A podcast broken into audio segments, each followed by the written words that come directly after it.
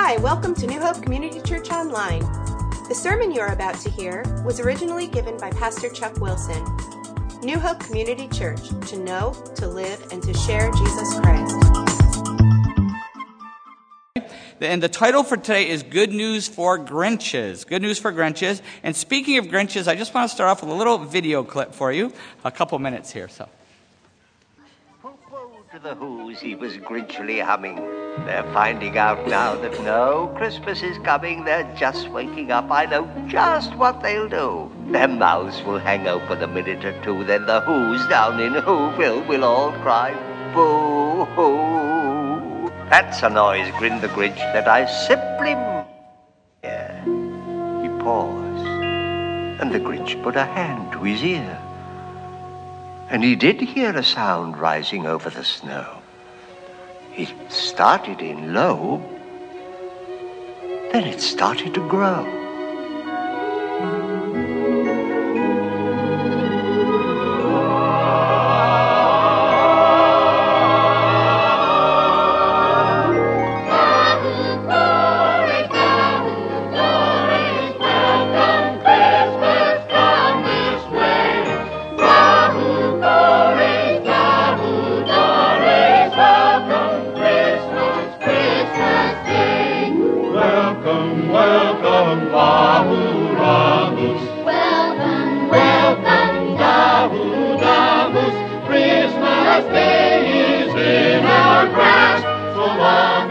This, this sound wasn't sad.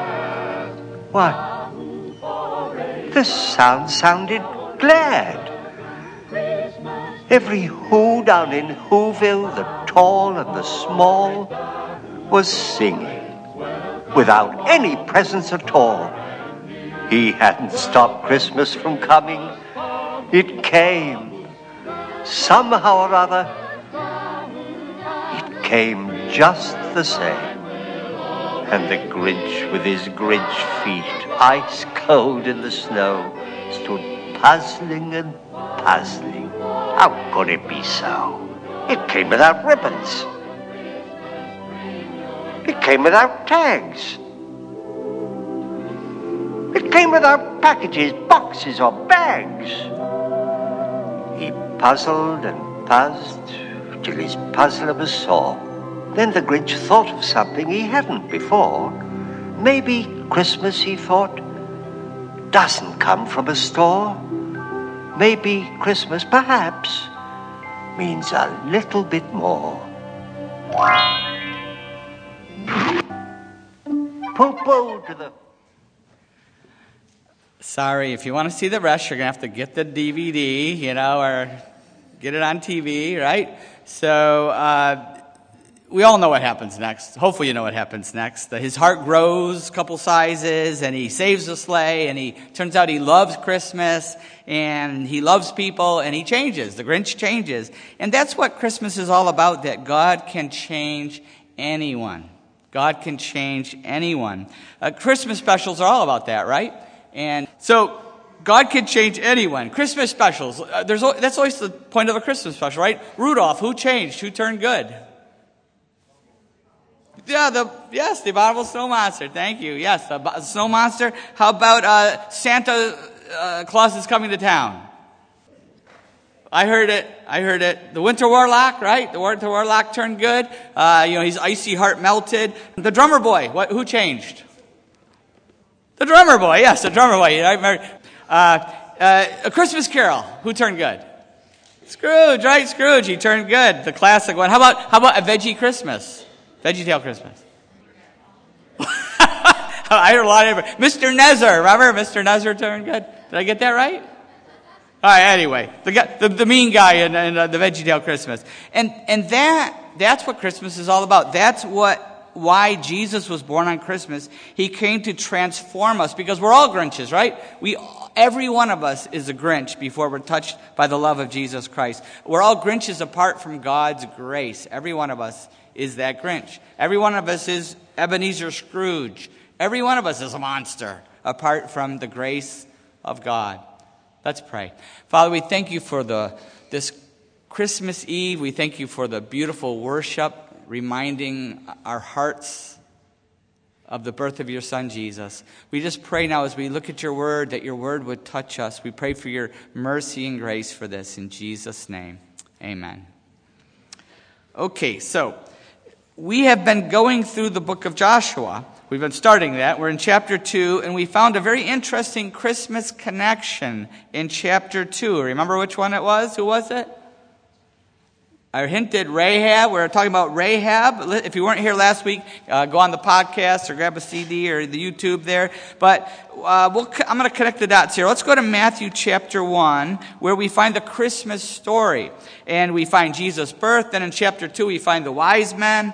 And it all starts off in chapter 1 in the book of Matthew with the genealogy of the Messiah tracing the genealogy of the Messiah, who is Jesus, God's Son. And what a genealogy it is. I bet nobody here has a genealogy like this. In fact, let's look at verse 5, chapter 1, verse 5.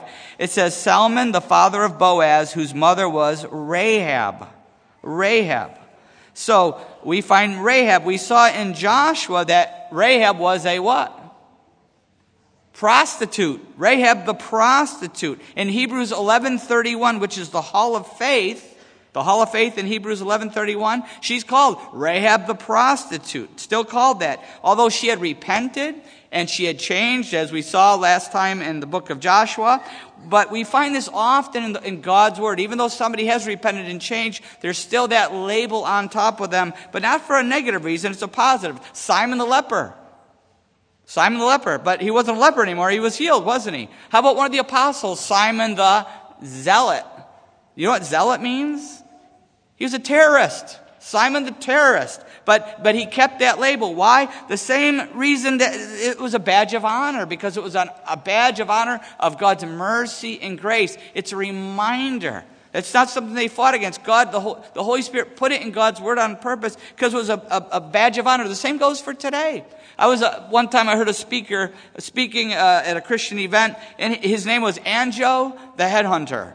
He actually had a book, Anjo the Headhunter. He wasn't a headhunter anymore, but he came from a tribe that was all headhunters, but they had repented, and the entire tribe had become Christians. Very, very moving story. But he still called himself Anjo the Headhunter. Why? Because it was a badge of God's mercy and grace. That's what it was, and it's the same for us. And what a genealogy this is. You want proof that this is God's word, that this is inspired by the Holy Spirit? This is it. Who would brag about this genealogy? Wait till we look at a few of these things. There's no human being that would write this kind of genealogy. It has to be God writing this thing, right? In fact, look at verse 3. Uh, Judah, the father of Perez and Zerah, whose mother was Tamar. Anybody remember the story of Tamar? Tainted Tamar. She imitated a prostitute to try to get some son, a son, and she ended up with twin sons through Judah, right? Wild story, but be quite a soap opera there. But Jesus is from that tribe of, of from, from Tamar, from the tribe of Judah. Verse 5, back to verse 5, uh, where he says, whose mother was Rahab, um, let's see, whose mother was Rahab, Boaz, the father of Obed, whose mother was Ruth. Ruth? Not just Rahab, but also Ruth. Ruth was a Gentile. She was from, the, from where? What country? Moab. She was a Moabite. They were the hated enemies of Israel. Hated, hated, hated. Arch enemies. It was like Romeo and Juliet, the story here. So quite a love story and a crazy love story. But that's all, she's also in the line of Jesus. And then um, then in verse 6, here's another one. Let's see here. And Jesse, the father of King David, David was the father of Solomon, whose mother had been Uriah's wife. Who's he talking about? Bathsheba. Listed there, Uriah's wife, Bathsheba, the adulteress, and David, the adulterer. This, re- this, this genealogy reads like the bad girls of the Bible, right? You know, some of you have read that book. It's a great book. Why would God why would the Holy Spirit include in God's Word this genealogy? Why? Because God's specialty, this is an encouragement to us. This gives us hope. God's specialty is bringing good out of bad. You feel like you're messed up. You feel like you've been a failure. You feel like you're really goofed up. You're in good company. Read the genealogy of Jesus Christ. You're in good company because the whole church, we're all broken like this, right? It gives us hope that God can change us. If God can change these ladies, God can change us too. It gives us hope. And if God can use, now get this, if God can change them, He can change us. If He can use them, He can still use us to achieve his purpose in and through us. If God can bring his son Jesus Christ through this genealogy, God can reach others for Jesus Christ through us. Right? It gives us hope. And there's more. There's the rest of the story. This, this is going to get a little wilder here, right? There's more. Verse 5, let me read it again. Salmon, the father of Boaz, whose mother was Rahab. Boaz, the father of Obed, whose mother was Ruth. Obed, the father of Jesse. Now, here's the deal Rahab married Salmon. She, he married Salmon. Salmon was a prince of Judah. He was from a noble line. He's in the lineage of, of the royal lineage here. And was and also, I wonder, was he one of the, the two spies? Was he one of the two spies that went in and hid in Rahab's house? I have a feeling he was. The Bible doesn't talk about it, but I have a feeling maybe he was one of those, one of those romantic spy thrillers right here. But maybe, maybe, we're not sure, but, but somehow he connected with, with Rahab then. Uh, and then Rahab had a son named Boaz. And Boaz married Ruth. Very, very touching love story. One of the great love stories of all time in any kind of literature. Uh, beautiful, beautiful picture of Jesus Christ, uh, Boaz, Jesus Christ, kinsman redeemer. Beautiful, beautiful story. But here's the thing Boaz, whose mother was Rahab, was willing to marry Ruth, who was a poor Moabite who, when, when the rest of the, Naomi's kinsmen, the mother-in-law, Naomi's kinsmen wanted nothing to do with Ruth because she was worthless, that worthless Ruth. But Boaz knew that she was not worthless. She was priceless. Priceless. He saw that. And he had learned something from his mother, Rahab the prostitute. Can you imagine what it was like growing up? hey, Boaz, how's your mom doing? You know, Rahab the prostitute. He learned something from his mother. He learned to look past someone's past. He learned to look past someone's past. He learned mercy from his mom, Rahab. And what we're all called to do, aren't we? We're all called to be merciful. We're all called to look past someone's past, look past someone's present and see the potential in Jesus Christ. That's what we're called to do. To see the potential, someone's potential in Jesus Christ. And, and I, I pray that that's what our church is about. I know it's what it's been about. Wait till we hear testimonies next week. Every time we have testimony time, it's so moving to hear about God's mercy and grace. But we have to have eyes of mercy and look past someone's past, present, and look to their potential in Jesus Christ. And then look at verses 5 and 6 again. There's more Obed, the father of Jesse, and Jesse, the father of King David. David was the father of Solomon, on and on. And so we see that Ruth becomes the grandmother of King David. And even more stunning, her ultimate descendant, verse 16, go down to verse 16. And Jacob, the father of Joseph, the husband of Mary, of whom was born Jesus, who is called Christ. Wow. Wow, even more, even more amazing. It's amazing, isn't it? This genealogy that we're reading here. Tamar, tainted Tamar, Rahab the prostitute, Ruth, that evil Gentile Moabite, uh, Bathsheba, the adulteress. Where's Sarah? Where's Rebecca? They're not in the genealogy. Sarah and Rebecca and all the, you know, the, the respectable women. No, we know they're in the genealogy, but the point is the Holy Spirit didn't name them. He named all the bad girls of the Bible. That's what he did.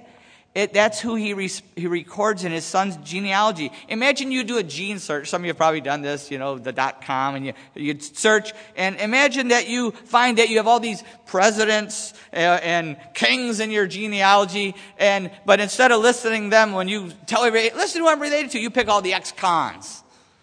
You just name ex-cons. You leave out all the, all the presidents and kings that were in your genealogy. That's what the Holy Spirit has done. Why would God do that. Why? Because God is sending us a very clear message. God can save anyone.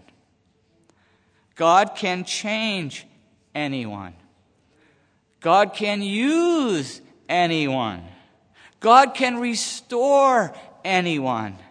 No matter what we've done, no matter what mess we have made of our life, He can bring good out of the bad if we will surrender our lives. If we will surrender to Him, He will bring good out of it no matter what we've done. And if you missed last week, get the CD or go on the podcast, you know, that God can change anyone. We really focused on, on that in the scripture. But this is a reminder again that He can, He, no matter what we've done, He can bring good out of bad. Romans 8 28 of the great promise of scripture. If you don't have this one memorized, memorize it and hang on to it. And we know that in all things God works for the good of those who love Him, who have been called according to his purpose. Some of your versions might say, We know that God works all things together for good. That's the idea. No matter what is going on in our life, if we will surrender our lives to him, he will work it for good. God can take any mess and make something beautiful. God is the ultimate junk artist. He can take any junk and turn it into something beautiful if we will surrender our lives to Him. He can bring good out of anything. A few years ago, I was listening to uh, Dr. Dobson, Focus on the Family, and he had a, a, guest speaker on a woman who was a guest speaker, and I'll never forget it. It was just a powerful story. A lady who had been kidnapped.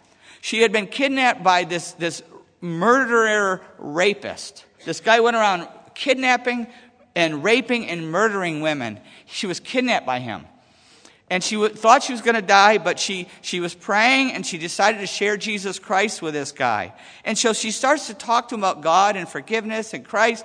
And, and the crazy, long story short, he, she ends up leading him to Christ. He ends up praying with her to put her, his, her, his faith in Christ, and he gave his life to Jesus. And then he let her go, and he went and turned himself into the police. He goes to court, He's convicted, he goes to prison, and he is executed. Executed for all the crimes he had committed. But you know what he did before he died? He led the warden to Christ. The warden, who had seen it all, all these jailhouse conversions that he didn't believe in, he was so touched by this man's transformation. Even though he was going to be executed, this incredible life that this man lived in prison that he put his faith in Christ. God can use anyone, change anyone, achieve his purpose through anyone. And that's what Christmas is all about. It's hope that God can change us and use us, warts and all, no matter what we're like. Maybe you're here today. Maybe you're here today and you're lost, like this man. This man who was kidnapping and killing and doing all kinds of terrible things. May, you may not have done that, but, but we're just as lost, every one of us, aren't we? Apart from Christ, we're just, maybe you're lost. Maybe you're carrying the burden of sin, the, the wrongs that you've done. But like Rahab, like Rahab, you can be forgiven and transformed if you will surrender your life and put your faith in Jesus Christ. That's why Jesus was born on Christmas. For that very reason. John 3:16. I hope you haven't memorized by now. For God so loved the world that he gave his one and only Son, that whoever believes in him shall not perish, but have eternal life. God gave his only son to be born on Christmas and then to die on a cross for our sin, to pay the price of our breaking God's holy law. For every wrong thing we've ever done, we can be forgiven and washed clean if we will believe on Jesus. The word believe doesn't mean just believe in your head. The word in Greek means to believe in your heart. It means to completely put your trust in what Jesus and what he did for us by dying on the cross and coming back from the dead to prove he was the son of God. We put our trust in him that he died in our place he was our ransom. He was our substitute. He died in our place. And if we will put our, if we will believe in and put our faith in him, God will forgive us. His Holy Spirit will come and live inside of us, and He will make us a brand new person, and He will transform us. It may take a lifetime of transformation. It will take a lifetime of transformation, but He will transform us and make us like His Son, Jesus Christ. Have you ever put your faith in Jesus Christ? And if you've done that, maybe you're a Christian, but maybe you're still ashamed of something that you're carrying from the past or the present. And you think, well, if only these people knew what I was really like, you know, they would not let me in the doors of this church. Don't listen to that lie. Everybody, everybody can be forgiven. No matter if you did something driving here, no matter what, if you do something tomorrow, doesn't matter. We can, after the initial asking forgiveness and being cleansed, we have to keep on asking for forgiveness. First John 1 9 talks about how we can keep being forgiven and keep being cleansed because we're going to keep struggling and falling. But he says if we confess our sins, he is faithful and just and will forgive us our sins and purify us from all unrighteousness. That's a daily time of coming before God and asking for forgiveness and being cleansed asking for his mercy and grace. We can be forgiven. We, and, and, and after that, because we're forgiven and daily cleansed, we wear our struggles as a badge of honor. We don't hide our struggles, but we, we wear them as a badge of honor. Rahab the prostitute, Simon the leper, Simon the zealot. We could go on and on, couldn't we? On our own lives. Wait till you hear next week when we do our testimonies. Uh, uh, next week, it's amazing. Maybe you're here and you're really discouraged. You're discouraged because of the spiritual walk, or you're discouraged about what has happened in your life. Maybe you feel useless. But listen to me. This proves, this genealogy proves that God can use anyone, including every one of us here. Right where we are, God can use us to share the love of Jesus Christ, to bring other people to Jesus Christ. Often the people that often the people that we can reach best are the people that are from the same background as us, the people the same struggles that we have. That's who God uses us to touch. That's why God lets us go through these struggles so that we can connect with people. Don't waste your struggles. Use God's mercy and grace to touch other people through what you're going through. Let's pray as we go to this time of prayer on this Christmas Eve, preparing for Christmas Day, how is God speaking to us? Maybe you're here and you're discouraged. Maybe you're really struggling with something.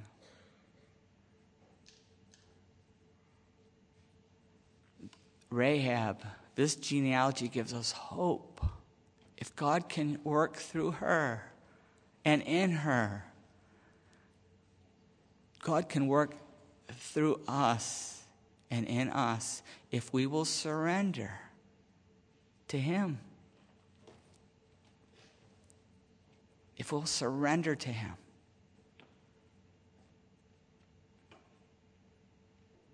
We can give our lives as a present to Him. Maybe we're a Christian, but we've been fighting and we've been hanging on to something and we have not surrendered. But yet, this could be a special, special Christmas if we'll surrender to Him and let Him use us and not be ashamed of our past or our present, but to use it as a badge of honor to God's mercy and grace. Say, God, use me with my struggles Use me. Transform me and help me to lead others to freedom in Jesus Christ. What is God calling us to surrender, to give as a present to Him today? Maybe you're here today while we're all praying. Maybe you're here today and you've never taken the first step, the step of faith, to give your life to Jesus Christ, to put your faith in Him. That's the first step to come to the cross and to say, God, I believe Jesus died on that cross for me. I put my faith in him.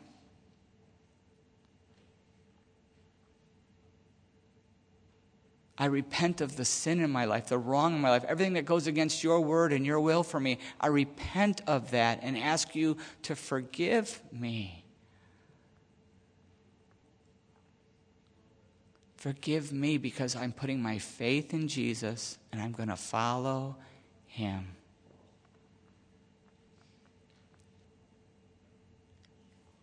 if you have prayed that prayer of faith, or if you do pray that prayer of faith, you have just received a gift. You've received the gift of eternal life. You never have to worry about your eternity again because you will be with God.